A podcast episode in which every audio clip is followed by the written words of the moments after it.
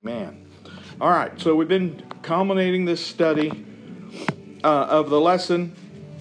I want to hit some highlights about the view of creation stories. First of all, you got to understand that for 3,000 years of church history, Genesis was discussed as as the different variances of what Genesis meant were discussed in terms of the societies around them. And it was viewed as a strong polemic. Who knows what a polemic is? It's a word or a document in response to something you disagree with. Okay? So the author of Genesis was writing, in the first 11 chapters particularly, was writing as a polemic against the mythology of Egypt, Canaan, Mesopotamia creation myths, which were all highly contrasted with what God inspired the author of Genesis to write. And the discussion of scholars and theologians for 3,000 years was all about this, about the main themes that God is different than nature, that He's independent of creation, that He alone is the creator and didn't do it with help of lesser gods. God alone is transcendent, uh, beyond uh, creation, and that mankind is the image of God in creation, the focus and the climax of God's creative works.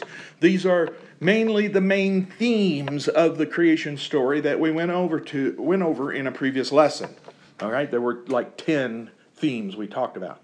Well, this is what consumed the debate and the discussion among scholars, theologians, and Christians for 3,000 years. Well, Jews before that. okay?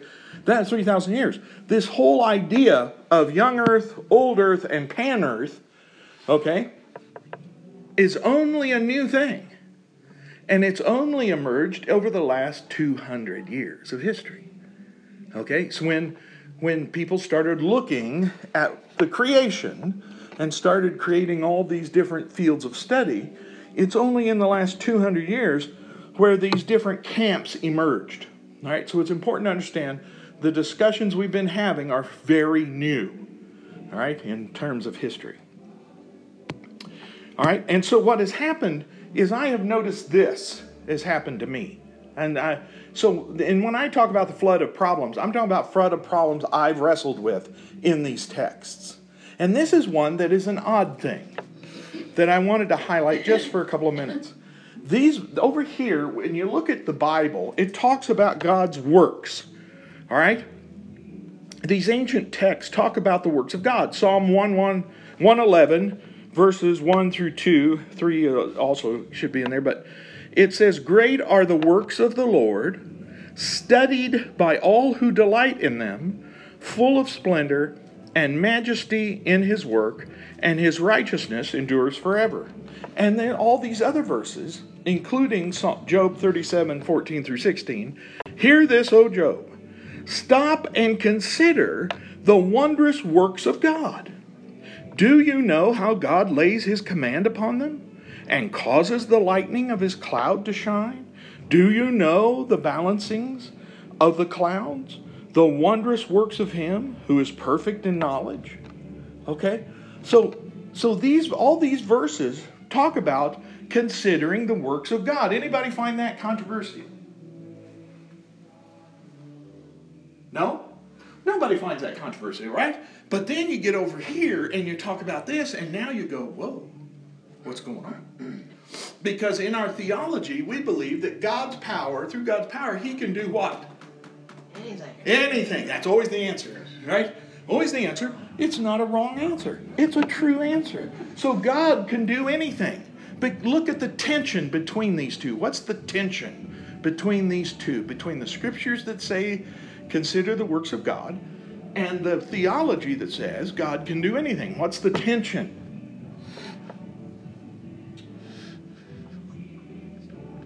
Well, I'll tell you the tension for me that has happened to me.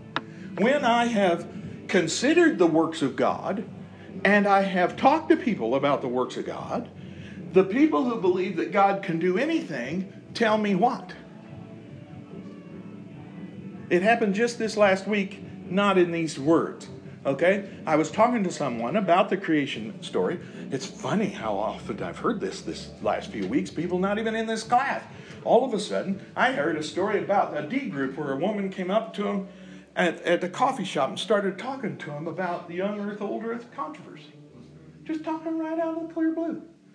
And what happens to me is when I start considering what God, good morning, come on in. Is this the Book of Mark Bible study, though? No, but if you can come in. okay, sure. I don't know where is the Book of Mark. What are you guys doing a series? Or are you Yeah, we're, we're doing a we're doing a series on the creation uh, doctrines, creation story. Okay. Uh, Danny, oh, Danny's yeah, class. we're Yeah. studying. It's down in the cafeteria. Okay. Cafeteria. All right. Thank you. very But much. you can stay here. You know, if I don't like Danny, I'll come back. Oh, well, we know you'll like Danny. That's not a problem. All right. So what I get in trouble with is people say you're trying to put God in a box. You ever heard that story? Yep. I've heard that. People say you're trying to put God in the box when I'm trying to decide and figure out what God has done versus what he could have done. You see, he could have done anything. The question isn't could he, what what he could do. The question is what did he do? You see, and it's in what he did do that Scripture points us to finding benefit. Once we study what God has done, then we can identify the glory of God, we can see the glory of God, and we get benefit from that by studying what he did do. Studying what he might have done or could maybe would have should have could have done doesn't have the same power as actually trying to figure out what he actually did. You see the difference?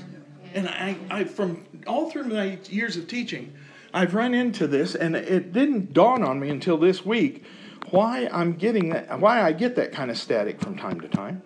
But I got it this week, and it kind of dawned on me. Oh, that's why, because people, Christians, think, and and I'm rightly so. I'm not saying either one of these are bad. I'm just saying it creates a little tension that emerges in a claim of putting God in a box. You see, it's weird. Anyway, that but that leads to a problem. It leads to another problem of a story. Anybody know what happened in Winona Lake, Indiana in 1945? Famous, famous thing happened in Winona Lake, Indiana. 1945. Anybody? I I wasn't born. He wasn't born. He wasn't born. That was the famous thing. I thought maybe somebody would know that Youth for Christ was started in 1945 in Winona Lake by a group of ministers. One of those ministers was a guy named Chest- Charles Templeton. Anybody know him? Anybody heard of him? All right. You may have heard the name Templeton from the Templeton Prize. He's a famous, uh, famous investor who tries to bring religion and together. I don't know if Charles Templeton is related to that Templeton, but Charles Templeton became a Christian in 1936. In 1942, he became an evangelist. 1945, he was one of the youth leaders to gather in Winona Lake to start Youth for Christ, who hired a famous evangelist as their first paid evangelist. Who was that? Billy Graham. Okay, some people knew that. Okay. 1948, he started to doubt Christianity. In 1957, he entered Princeton Seminary and declared he was an agnostic. In 1996, he wrote Farewell to God My Reasons for Rejecting the Christian Faith. Now, this is a sad story, but I think it's emblematic of this issue of what we're discussing in the last 10 weeks. All right, he writes in his book All our differences with him and Billy Graham came to a head in a discussion which, better than anything I know, explains Billy Graham and his phenomenal success as an evangelist. In the course of our conversation, I said, But Billy, it's simply not possible any longer to believe, for instance, the biblical account of creation. The world was not created over a period of days, a few thousand years ago. It was it has evolved over millions of years. It's not a matter of speculation, it's a demonstrable fact. And Billy says, I don't accept that, and there are reputable scholars who don't. Who are these scholars? I said. Men in conservative Christian colleges? Billy says, Yes, most of them. But that is not the point. I believe the Genesis account of creation because it is in the Bible. I've discovered something in my ministry. When I take the Bible literally, when I proclaim it as the Word of God, my preaching has power. When I stand on the platform and say, God says, or the Bible says, the Holy Spirit uses me, where there are results. Wiser men than you and I have been arguing questions like this for centuries. I don't have the time or the intellect to examine all sides of the theological dispute. So I've decided once for all to stop questioning and accept the Bible as God's Word. But Billy, I protested, you cannot do that. You don't dare stop thinking about the most important uh, questions of life. Do it and you begin to die. It's intellectual suicide.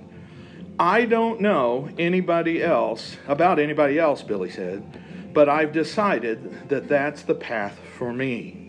Now, this led him to his this interjecting of the study of God's creation made a stumbling block for people like Charles Templeton. Okay? And then uh, Charles Templeton was interviewed in late in his 80s it was a long time later, late in his 80s, he was interviewed by Lee Strobel in his book, A Case for Faith. And um, he, was, he asked Templeton what he thought about Jesus. Okay? And he was, Templeton began, the greatest human being who ever lived. He was a moral genius. His ethical sense was unique. He was intrinsically the wisest person who I've ever encountered in my life or in my readings. His, his commitment was total and led to his own death, much to the de- detriment of the world. What would one say about him except that this was a form of greatness? I was taken aback. You sound like you really care about him, I said. Well, yes. he is the most important thing in my life, came his reply. He stuttered, searching for the right word. I know it may sound strange, but I have to say, I adore him. Everything good I know, everything decent I know, everything pure I know, I learned from Jesus. Yes, yes. And to um, just look at Jesus, he, ca- he castigated people. He was angry. People don't think of him that way, but they don't read the Bible. He had a righteous anger. He cared for the oppressed and the exploited. There's no question that he had the highest moral standard that, he, that at least um, the least duplicity, the greatest compassion of any human being in history. There has been many other wonderful people, but Jesus is Jesus. Uh, but no, he's the most, he's stopped and started again. In my view, he is the most important human being who has ever existed. That's when Templeton uttered the words I never expected to hear him say. And if I may put it this way, he said, I miss him. With tears flooded his eyes, he turned his head and looked downward, raising his left hand to shield his face from me. His shoulders bobbed, bobbed as he wept. Templeton fought to compose himself. I could tell it wasn't like him to lose control in front of a stranger. He sighed deeply and wiped away a tear. There, after a few more awkward moments, he waved his hand dismissively, finally, quietly, but adamantly he insisted, enough of that. All right. So, what does that tell me? All right. So, here Billy Graham is, led more people to Christ than the disciples. Okay. and he has this conversation with Templeton that Templeton then le- uses that as an excuse to walk away from the Christian faith. Whether he walked away from Jesus or not, we won't know till eternity, right? But he hmm. walked away from the Christian faith because that interview that Strobel did in his 80s makes it sound like he still loved Christ. Yeah. Right? But here's the problem. Here's, here's why I teach the creation story. Remember what I told you at the beginning. I told you I'm not teaching you to convince you of one view, the young earth or the old earth. And I've told you, I was a young earther, strong young earther, and now I'm a strong old earther.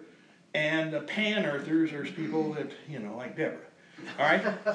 but, but my main goal in teaching is to teach you what Billy Graham didn't say, what Billy Graham failed to say. Now, understand, this was in the 40s. Guess what we didn't know in the 40s? That we've talked about in the last 10 weeks. Billy Graham had no idea, probably no idea, very limited idea of the theory of general relativity. He probably hadn't heard of Edwin Hubble's discovery in 1934 of the expanding universe. Okay? He probably didn't, because that kind of stuff doesn't bubble up to common knowledge, especially in those days and age. There was no internet, right? So he probably wouldn't even have known that. Guess what else Billy Graham wouldn't have known in 1945 through 48? Lots of things. Scripturally. Well, I just rather answer lots of things. Lots of things. See, that's that's this versus that, right? Lots of things, everything. What he didn't know specifically, and probably wasn't aware of much of it, he may have known that some guy discovered a bunch of uh, vessels in the caves of Qumran, but he didn't know anything about them at that time.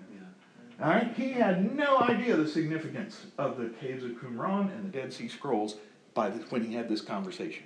Right? So there's lots and lots of discoveries. He didn't know about dark energy, didn't know about physics, didn't know about discovery of uh, the universe. Yeah. What did he know? He knew Jesus and him crucified. That's what he knew.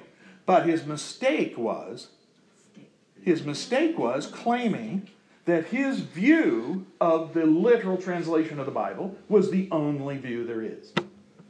He didn't that that's the only view he knew. Okay? Well, but it was a It true was not a view. mistake. It's a true view, right? In 1945, it's a true view. Right. What we know today is that there are other scriptural views that are just as literal and just as legitimate as that one. He had a uh, time, about that time, where he was in doubt. And he didn't know what to do. And he prayed about it. And he went out. The Lord revealed to him, the Bible's true, you just stick with me and preach the word. And that's what he did. Right, Right, but let me share with you. We've just spent 10 weeks showing you that the Bible's true, it's literally true, and the earth is old. Mm-hmm. Okay? We just spent 10 weeks mm-hmm. doing that. Mm-hmm. Okay? That it's fine and dandy, it's acceptable to know- take the Bible literally. You're, you're going, you're, why, why put down someone like Billy Graham? You, you can put down the disciples, the apostles, they didn't know any of this either. Right. But you know what? They started the church and there was all these people that believed. And we don't have to have all this I- stuff. Right. You're not putting him down. No, I'm not Well, putting I him think it he's sounds just like you're putting giving him down. us All this, right, this then I'll detail. apologize because I don't intend to put him down. Yeah, no, I What got he believed is true. What he he Don't believed the you made a Bible is literally true. But Don't say his view was his view was the earth was only a few thousand years old. That's the mistake. Not the Bible's true. My brother, my this is personal. My brother this week I just started my podcast and made it available through an RSS feed in Facebook. All right, I'm still having a fight with iTunes to get it listed, but I think I'm on track to get it listed. But my brother, he put on Facebook, he said, How old is the earth? And I, and I thought, well, in the first couple of episodes, we hadn't talked about that, I think. But, uh, or not much. Anyway, um, then he comes back, I didn't answer, he comes back and says it's 6,000 years old. Now, is my brother saved? Sure. Is he take the Bible literally? Sure. Is he wrong about the age of the earth? I think so. See? Yeah. See the difference? You're just giving us deeper knowledge, but again, we're, you've never gotten away from the, the real message about the Bible and its purpose and its intent is, is to share, you know, Right. the gospel message about salvation and why Right. Christ came. Billy and all that Graham. Is not wrong about the Bible. He's wrong about the age of the earth. To help some of these people out there in the world Right. to, to help have weapons to combat their What is- stinking thinking. What does Paul say? What does Paul say about the Sabbath? Anybody know? To keep it holy. Or Which, no, which day? Well, that's, What does Paul say about keeping the day of Sabbath holy? He says one guy considers one day the Sabbath, another guy considers another day the Sabbath. It's- all right. it's to Have one. I consider all days alike, he says. All right? So the scriptures are true, mm-hmm. even if we see things differently. I, but a lot of, it, and I, I do think too, I mean, like even, uh, even back in seminary, uh, with a lot of these discoveries, whether it's the Dead Sea Scrolls or whatever, Dan, we, we learn, we learn, uh, the ancient languages better. So like Yeah, these new yeah. translations that are being Yeah. kicked out are actually becoming more and more accurate, not less and less accurate. Because the discovery goes, if you're looking at it chronologically, the discovery of, of language is going both directions. So we find older documents, we uncover older civilizations, we learn words better, um, even things that aren't necessarily biblical. Like, so when we come across ancient literature that, ancient Hebrew prophetic, or ancient Hebrew literature that has words like day, yom, right? Yeah. Remember in the Hebrew? Um, we come across the word used in other books, we're like, oh, that's what they meant by that. I mean, this isn't exactly right, but it would be like me driving down the road with my son when it's pouring rain outside and go, man, it's raining cats and dogs out here. And a thousand years later, somebody reads that my son journaled that conversation, and they are hundred percent true that I did say it's raining cats and dogs. But when some ancient historian discovers another piece of literature that explains what cats and dogs is, it is true, and so you could have a, a preacher talk about Mike's sermon or Mike's conversation with his son a thousand years from now and go, it says it was raining cats and dogs, and he's hundred percent right. And it is true, and what I said was hundred percent true, but they didn't understand it or get it hundred, in, in exactly the way that I intended it. See, the And problem. so what what- details what- Right, what happened through a lot of those early Billy Graham era is with the discovery of all this ancient stuff that's really come about, even in the last, man, twenty years. There's been such great discoveries, is we're learning it, so it's not that what Billy Graham said is wrong, and it's not that he, it's not that the Bible is wrong, he is right, and what the Bible said is right, but we're discovering what was intended by the author better. Right. And And, uh, Charles Templeton was the Right. one that was wrong. He allowed Yeah. a, l- a rigid view to take his eyes off of Jesus. Right, All right? Mm-hmm. Now, he may not have, okay, because the later interview shows that he had a serious, serious love of Christ. But only as a man. Uh, well, maybe, mm-hmm. Yeah. but I don't know that. And you don't know that. We He can said only that. judge the outside, That's not what the those inside. words Where he said it, it was a moral man. Yes, he was. Mm-hmm. But he was a moral man. That is true too, But I right? never, he didn't look at him as. My point God. is, my point is, Charles Templeton took the rigidity of he had the wrong view. Jesus, uh, Billy Graham didn't have the wrong view. Billy Graham said, "Whatever the Bible says, I believe. Whatever the Bible says, I believe it's literally true." But I can say that too. I believe the Bible's literally true when it says what it says. But the difference is, he thought, and my brother thinks, the Earth is six thousand years old, and I think it's four point three billion years old. All right literally true and consistently true allows for different views of the same scripture. So how does all of this affect salvation? Because, because when we're talking to people in the world who only have the scientific view, all right? I don't know anybody Well, your kids do, your grandkids do, and your great grandkids do. Okay? What I'm saying is, we can have insight today that it's okay to have different views of the scientific data and still look at Jesus. This is why I'm not debating my brother on the age of the earth. I won't. If he wants to think it's 6,000 years old, good for him. Keep your eyes on Jesus. If somebody wants to say that evolution happened, we taught, had a whole class on evolution. Evolution did happen. All right? It does happen today.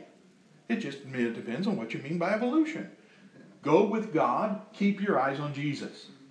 All right? Now, I will say, just, I mean, even in my own heart, and Dan, we've talked about variants of this over the last number of years, but, uh, so like what Billy Graham got really right was not understanding what all of the words in the Bible mean. What he got right was saying, I'm going to choose to put my trust in this. Yeah. And, uh, That's right. sinner and you need a God. Right, that's You need a exactly right. And so, like, even for me, with a lot of these things in the Bible, um, they, I mean, there are things that it's like, okay, the the current science of today doesn't appear to line up with this. But if the Bible is proven to be true, over, I mean, all through history. I mean, it's like as we discover things in the Bible, whether it's sphere of the earth, number of stars in the sky, how the blood works in the body. I mean, there are teachings in the Bible all the way through that the science of the day looked like it contradicted. And the Bible, so I, even now, it's like I'm gonna. I like Billy Graham's perspective of I'm gonna trust it, even if it doesn't make sense to science today. Um, what I'm gonna believe is that we, as limited, finite humans, don't see what the inspired work of God did.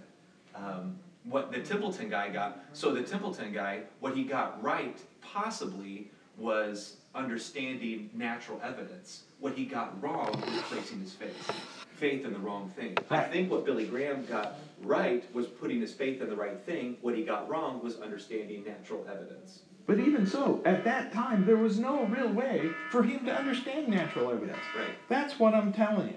All right. So here's the deal. All right, we got to move on. I knew this would be a, a long time coming. All right, so let's move on. But but it breaks my heart to see somebody like Charles Templeton over such a simple thing lose his faith, and it wasn't necessary. That's, that's, that's a sad story. And, and Dan, and I know, I know you gotta move on. I've thought about this, I had, uh, I had a conversation, but it was the guy that uh, Chad and I met with here a while back. Do you think it's possible that people have heart issues and they're looking like a, like, like static electricity being built up, they're looking for something to, to pick? You know, like, like, it's, like. It makes- may have been always a problem. What? Right, right, so like- Even though he was evangelist, he may already he may all along had a heart problem that he was keeping his eyes on the wrong thing. Right, and. uh, But you and- can't and- judge that. We can't No, know no, that. we can't, no, I mean, that's, that's totally just, uh, speculation. And then he was just looking for something to, you know, Let me let me challenge you again. Another thing that has challenged me. Col- Colossians 2:8 says this, "See to it that no one takes you captive through hollow and deceptive philosophy, which depends on human tradition and the elemental spiritual forces of this world rather than on Christ." The question is, what spiritual forces, what vain and deceptive philosophy have you and I fallen into? Let's pursue that a little bit. Okay? The curse and the fall. There were four things the curse was limited to. All right, in Genesis 3, there were four things the curse was limited to. What are they? Does anybody know? I assumed you guys have read this sometimes in the past. What are the four things the curse was limited to? The ground and. The ground. Birth bearing, What else? Childbirth, The woman, right, the man, snake, in the ground. The serpent, and the ground. What's not listed in the curse? That is taught, limit that by young earthers particularly. The universe. The universe and animals. Animals. Oh. Okay? Oh, yeah. There's no mention of animals in the curse. All right. So, as we know, the curse, sin, has three major impacts it wastes time, it increases pain, and it causes more work to be done to overcome it. That's the message, the thematic message of the curse. All right? So, what did the fall not do that I was taught as a kid that it did? Okay? Cause the law of decay. How do I know? Because in Genesis 1, what shows up on the fourth day? Whether you believe God created it on the fourth day or it just shows up on the fourth day, what is the fourth day? What was created? What was shown up? Sun, moon, and stars. All right? Guess what? Sun and stars do not shine unless the law, pervasive law of decay is already in place. Guess what else doesn't show up? Um, you, what did God give for food to the people in Genesis 1? All the plants, right? Gave them all the plants. They cannot eat plants without two things happening. What are they? Sunshine to grow it. Well, that's right, you gotta have plants. But they can't eat plants unless the plants die and they can digest them. Both of those things require the pervasive law of decay to be in place. Okay? So when I was a kid, my dad and others taught that the law of decay didn't occur until the fall. But the Bible says it was already in place from day one. Because the serpent was in there. That's right. He had already, and that's a good point. He, the fall of man wasn't the first sin, right? The fall of angels did that too. All right. Uh, the ground changed because of man's sin. The ground is cursed because of you. Okay, you're not cursed because of the ground. The ground is cursed because of you, the Bible says in the curse. And how did man's um, toil increase as a result of the curse? Well, one of the things that happened is he changed location. Okay? He was no longer in the garden where everything was light, bright, and breezy. God pushed him out and kept him out of the garden. All right? And then the death of animals, I just talked about that. Uh, the death of animals was already happening. There's no access to the tree of life. Why did, and this is something I've always wondered about, and in this study, I've, I've studied on it some. Why did God think it was so important to keep man away from the tree of life? He said, why? He said, because they might partake of it and live forever. So God was doing man a favor by allowing him to die. Because if he was eternal, if he was immortal with a fallen evil nature, Yeah, we can take- he couldn't escape it. So death allows man to escape their fallen nature. And so by kicking them out of the garden and keeping them away from the tree of life, he kept them from living forever. But what does that mean about the tree of life? It means they'd have to keep eating it. That's right. It means they would have had to keep eating it. The law of decay was in effect. So to to overcome the law, the the impact on their bodies, they're humans just like us. To overcome that, they had to have a resuscit, a sustaining source, and that sustaining source was the tree of life in the garden, apparently, because that's what the Bible says. They would access that, and then they would uh, not um, age like they would normally. So the tree of life was sustaining their bodies, even though the law of decay was already in effect. Now, I was never taught that as a kid. Never. Anybody ever heard this before? No. See, is it wrong? Might be. Is it literally taking the Bible as true? Yes. So it's a different view of taking the Bible literally. See? See the challenge? This is a challenge I've had. Now, we're getting into some serious stuff now. And it's time to. Okay? The name of this the name of this lesson is the a flood of problems. And as you've seen, I've already had faced a flood of problems. And everything we brought up here has been right. And it's this tension, this tension that exists between the way I was taught it as a child and the way that I've come to understand it as an adult. And I and I, I feel like and I hope I have compassion on both. I don't want to say people who disagree with me are wrong morally, going to go to hell, you hypocrites. No, I would never say that. I would say they're mistaken. I would like to say they're mistaken in the sense of being incorrect. But they still believe in the inerrancy of Scripture like I do. They believe in the literal translation like I do. All right? But it's the interpretation that's different. Does that make sense? Mm-hmm. Yes. Well, there's a, a place too. If you don't want to wrestle with all this and feel that you have to make your mind up, there's a place for mystery. And, and, Yeah. and Paul talks Right. About right. accepting the mystery. Exactly right. Deborah's like that. She don't care. Okay? Which way it pans out. She don't she don't care how it pans out. And that's fine. Keep your eyes on Jesus. I care which way it goes. Okay? That's why I pursued learning about it. Well, here, here would be the, on, on the other, uh, and, and by the way, Dan, I, um, even in the last maybe six, seven months, I've just even felt heavy in my heart the necessity to reside in mystery. Like, I mean, there just, there are times where I just have to reside in mystery.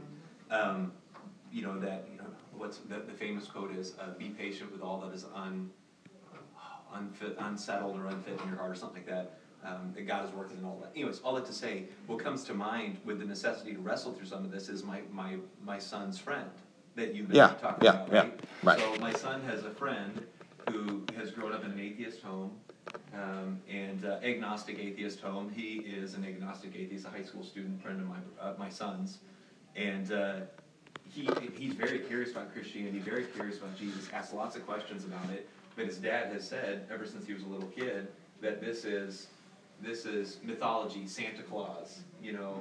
And so because of that, one of the main things that he brought up was the flood. You know, like the flood. Yeah, they always like to do that. Yeah, they and well, they bring up the flood. They talk about you know the Epic of Gilgamesh and all the others. I mean, this all stuff that his dad has told him.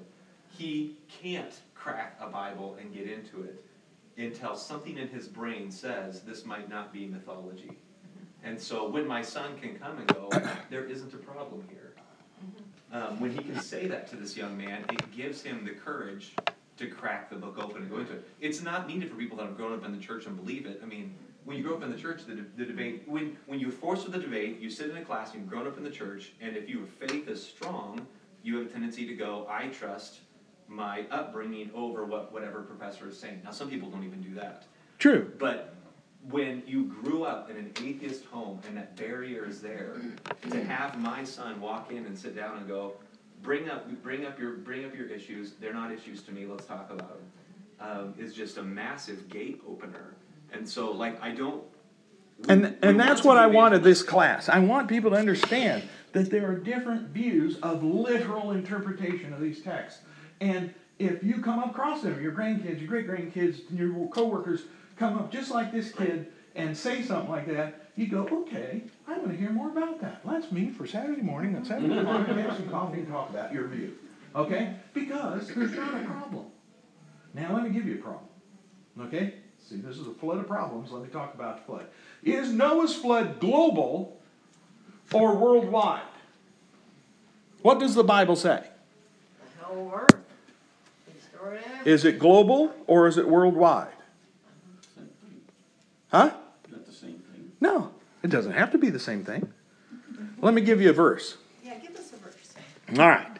So let's look at the verse. All right. Um,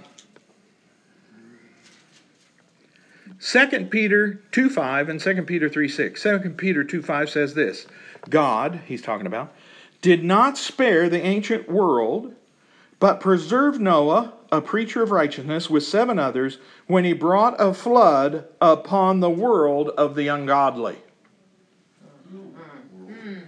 That might limit it. the world of the ungodly. He says that again uh, in uh, something similar in 2 Peter 3 6. He says, By water also the world at that time was deluged and destroyed, implying the world at the time of Noah was somehow different than the world of his readers. Okay? Dan. Okay, so before I came, did y'all read the Genesis verse? Because that's interesting.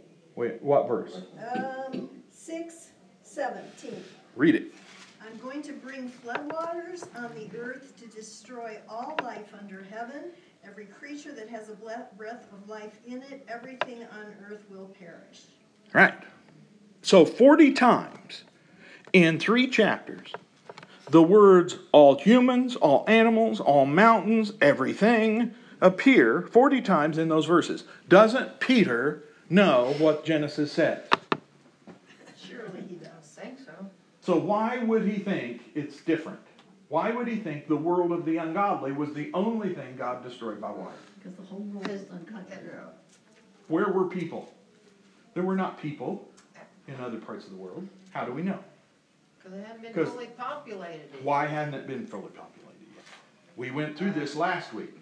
The population of the earth, if Adam and Eve had continued to have one child every four years for 600 years of a woman's two thirds of her childbearing years, they would have had a population, in simple math, of 58 billion people. So, why, by the time of Noah, weren't people scattered all over the world? The Bible tells us why. Because people disobeyed God. When He said, Go and multiply and be fruitful, get busy, and fill the earth, They disobeyed God, and what did they do? We know that because in chapter 10 and 11 of Genesis, after the flood, they were still trying to live together in one place.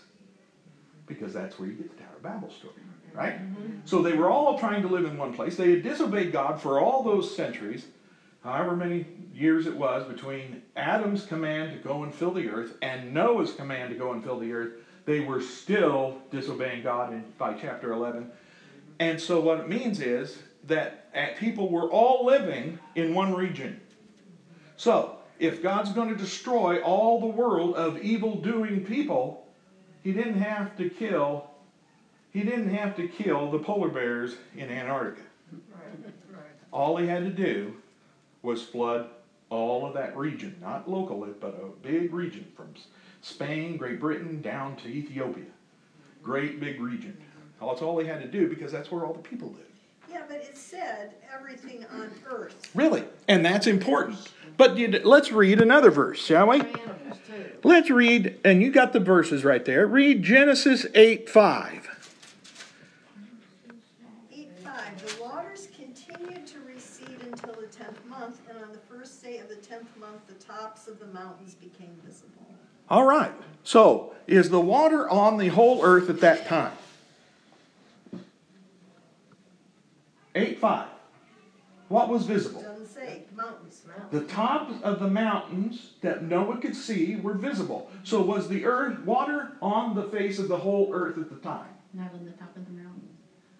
The answer is no, it wasn't. So, really, Genesis 8 9. Just a few verses down.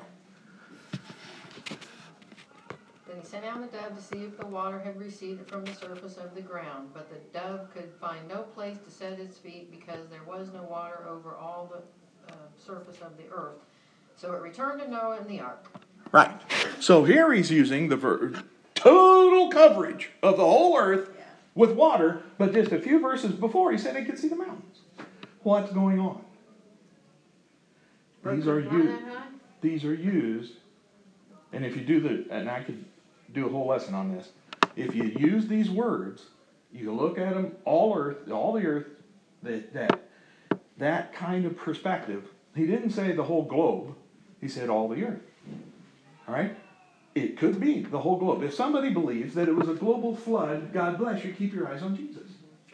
But if you believe what Peter says literally, that God just destroyed the world of the ungodly, the world that's different than the world Peter lived in, keep your eyes on Jesus, God bless you. Mm-hmm. So it could be metaphorical.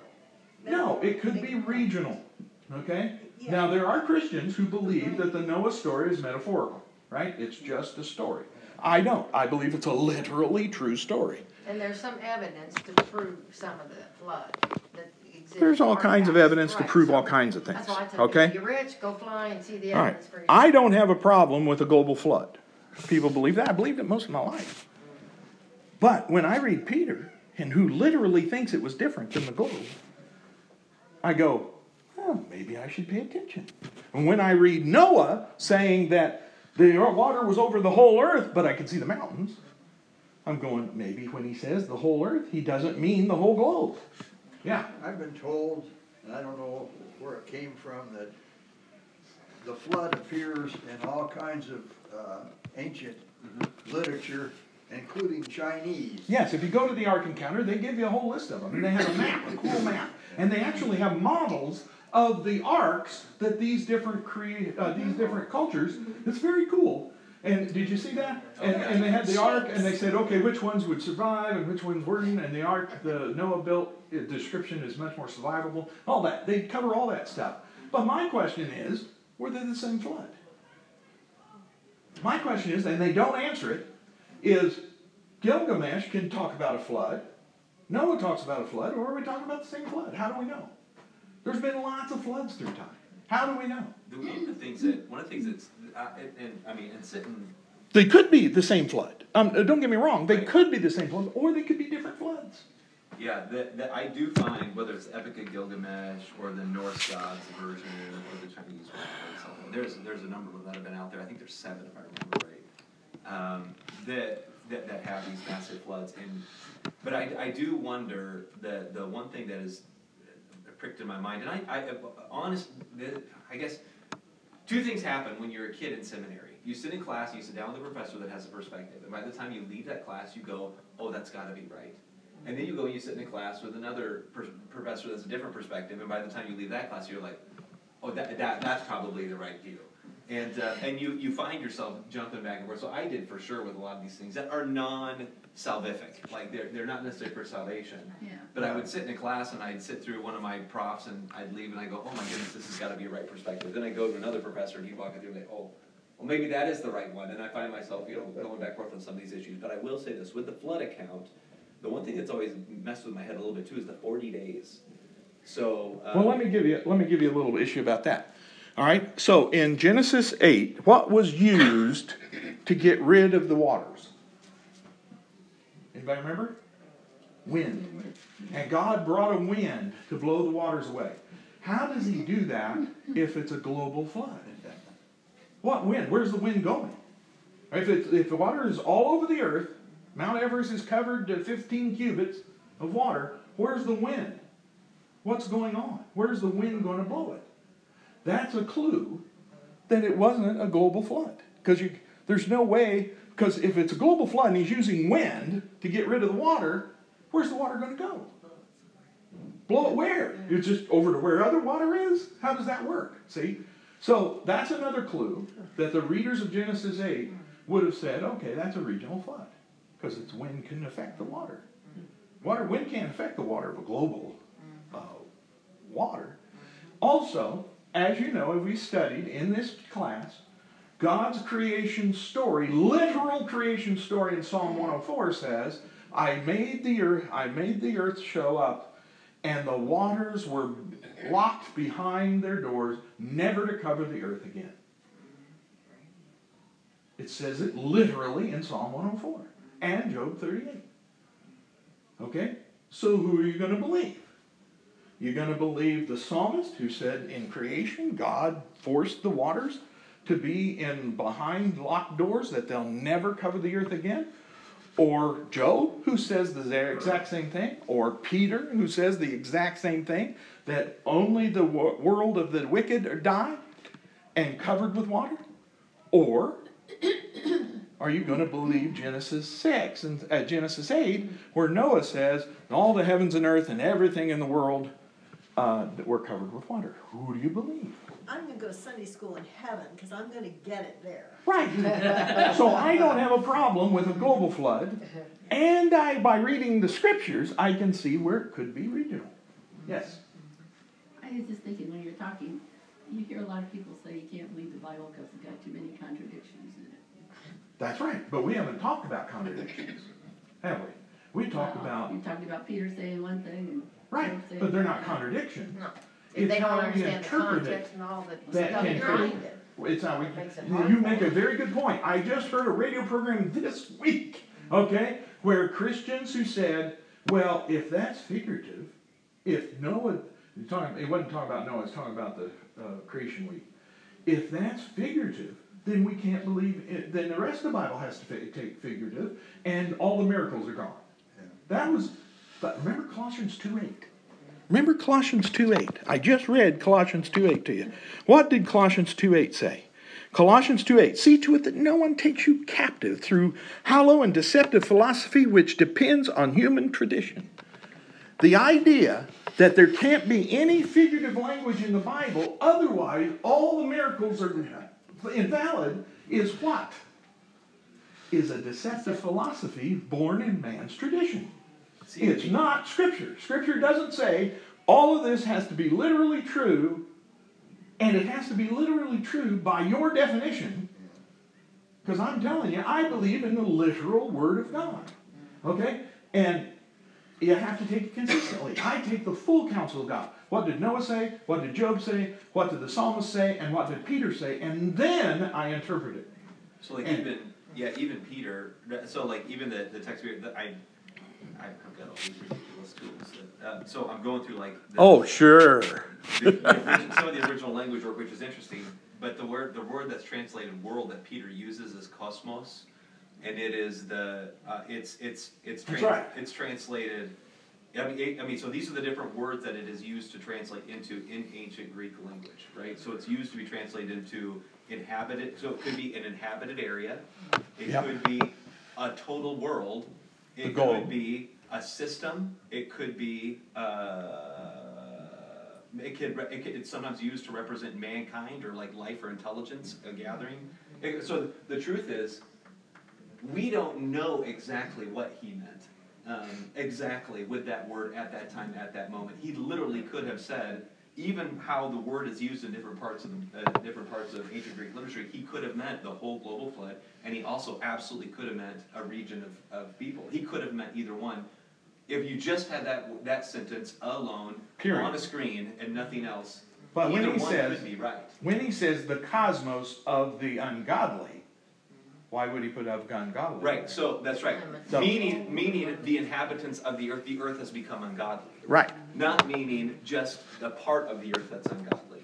Yes, but they weren't there, right? So, so Well, the no, no, question he- is, but the implication of the text, the other side could be that when God separated the godly from Exactly the true. ungodly, it was Noah was the exactly, separated group, exactly and the true. was the. So when you have that kind of problem, you go to the rest of scripture and you put them side by side.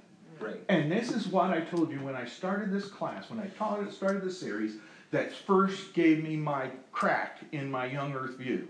Is that whenever I was taught on these things, including Noah's flood, Right. no one ever explained Psalm 104, Proverbs 8, uh, Job 37 through 41 in context of Noah's flood. They only, or Peter, Second Peter even, right. that they only taught it according to the words of Noah in chapter 6 through 8. And no one ever pointed out that in 6 and 8 5 and 8 9, Noah didn't mean the whole globe.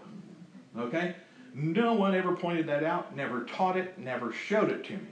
Okay? And that's why I started to go, wait a minute. When I read the rest of these scriptures, uh-huh. and they don't point to a global flood, and they allow for a regional flood, I'm going, why wasn't I taught that?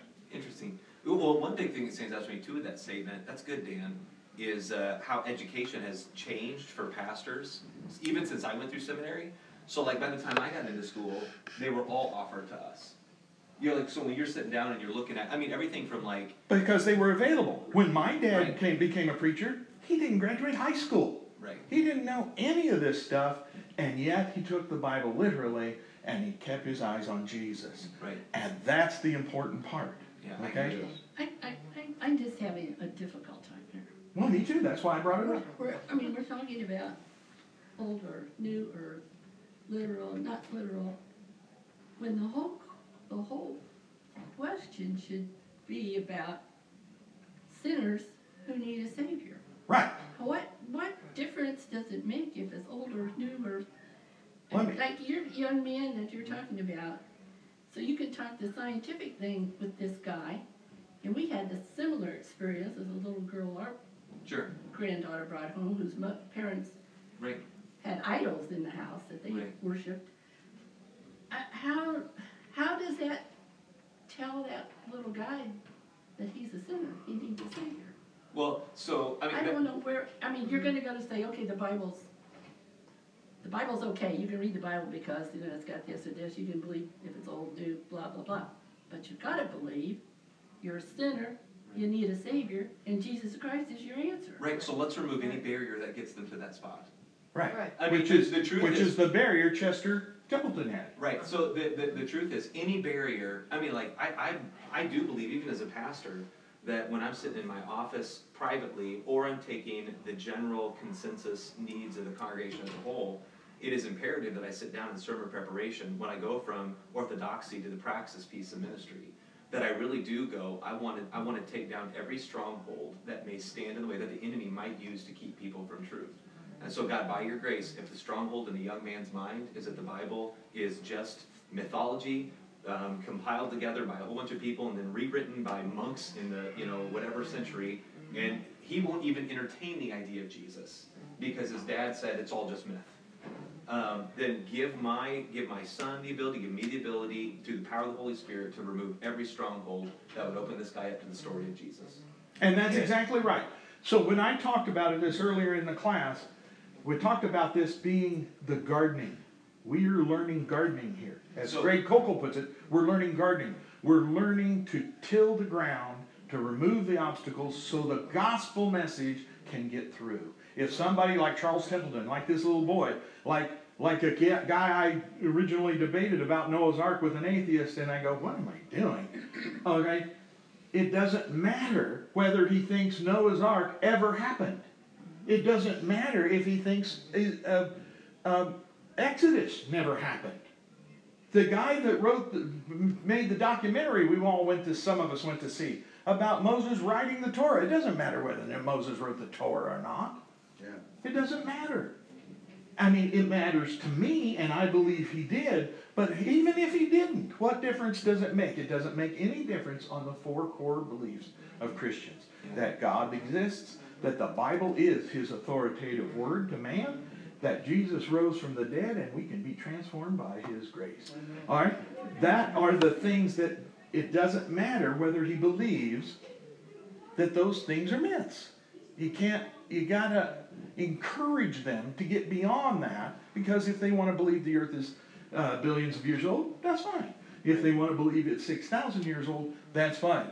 If they want to believe that the Bible requires you to believe one or the other, that's wrong. And, and that's and that's where everybody gets hung up. That's where they get hung And up. And so, uh, I mean, even with my, you know, even with my buddies, even with my son's buddy that you've been talking to Noah about a little bit. I mean, that's that's really it. I mean, because it is, it we do want to draw it to the salvific conversation. That really is what matters. And that's exactly right. And so when you sit down with a young man and you go, "You're a sinner and you need Jesus," and he's like, "What the heck are you talking? What do you mean by sin? I mean, are, are you saying that? I mean, how am I a sinner? What have I done? Um, you know, and then, uh, uh, yeah, I mean, I think at the end of the of what we all said. I mean, uh, uh, you, you have to, you, you're, you're solidifying the, I mean, the, the, the necessity of the law was to show the need of Christ. And- Okay, so we get to what is the purpose of this class? Right, Are we going to just week after week tell you, teach people to, you're a sinner, you need Jesus, m- repent?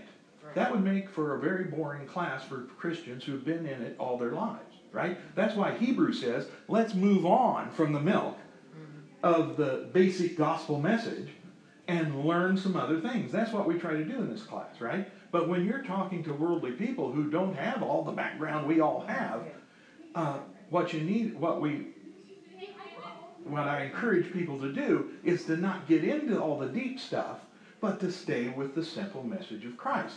And if they allow their views to stumble, they're, they're cherry picking the Bible. If they, remember, I taught you, only Christians don't cherry pick the Bible. We take the full counsel of God. It's the atheist, his little Yeah. friend, who picks verses out of it and challenges his son. Oh, uh, he's cherry picking. See, he's cherry picking verses and say, "See," you know, that's what he does. And and you've got to sweep that away as a problem when you're talking to an atheist like that. and it's very important, there's two ways to sweep it away. One way to sweep it away is to, to like, almost like, I'm a Christian, so I'm above you, your views don't matter. And that sweeping away sweeps the person away. That's right. And you can't. That doesn't work. The- That's the- right. You have to sweep it away from it. From you have to. You have to go. does the Epic of Gilgamesh really pose uh, like a Mesopotamian origination problem with the flood story? And with my son, I'm going, no, it does not pose any problem whatsoever. So when he brings up whether it's the Norse story, whether it's the ancient Mesopotamian ones, whether it's the I mean uh, the stuff out of China, wh- wherever, whatever he brings up, your response is, I know, I'm aware, and I don't think any of them have any problems with the actual core right. Well, you have to know that, and you have to be aware, right? That's right. And They're not. and that sweeping away, that sweeping away acknowledges their struggle and shows it as not being a salvific barrier. That's right. Shouldn't be And, aware. and so, right. That's and the so point. you're not sweeping away the person, you're sweeping away, you're sweeping away the, the false barrier that's there. Yeah, and again, I mean, you're right, it's right, because again, as, as uneducated and as bad as my memory is, I've shared with you many a times how just right on spot it was at a walk in the park that a guy that wasn't a believer, or, you know, the other one, or the other one, uh, by remembering, by the Holy Spirit giving me some uh, rough way of spitting out some knowledge that I learned from these things, uh, got that man to start listening, and, and it resulted in a two-hour extra long walk talking about the Lord, cause he finally Right. listened, because some of that knowledge that was shared forward, uh,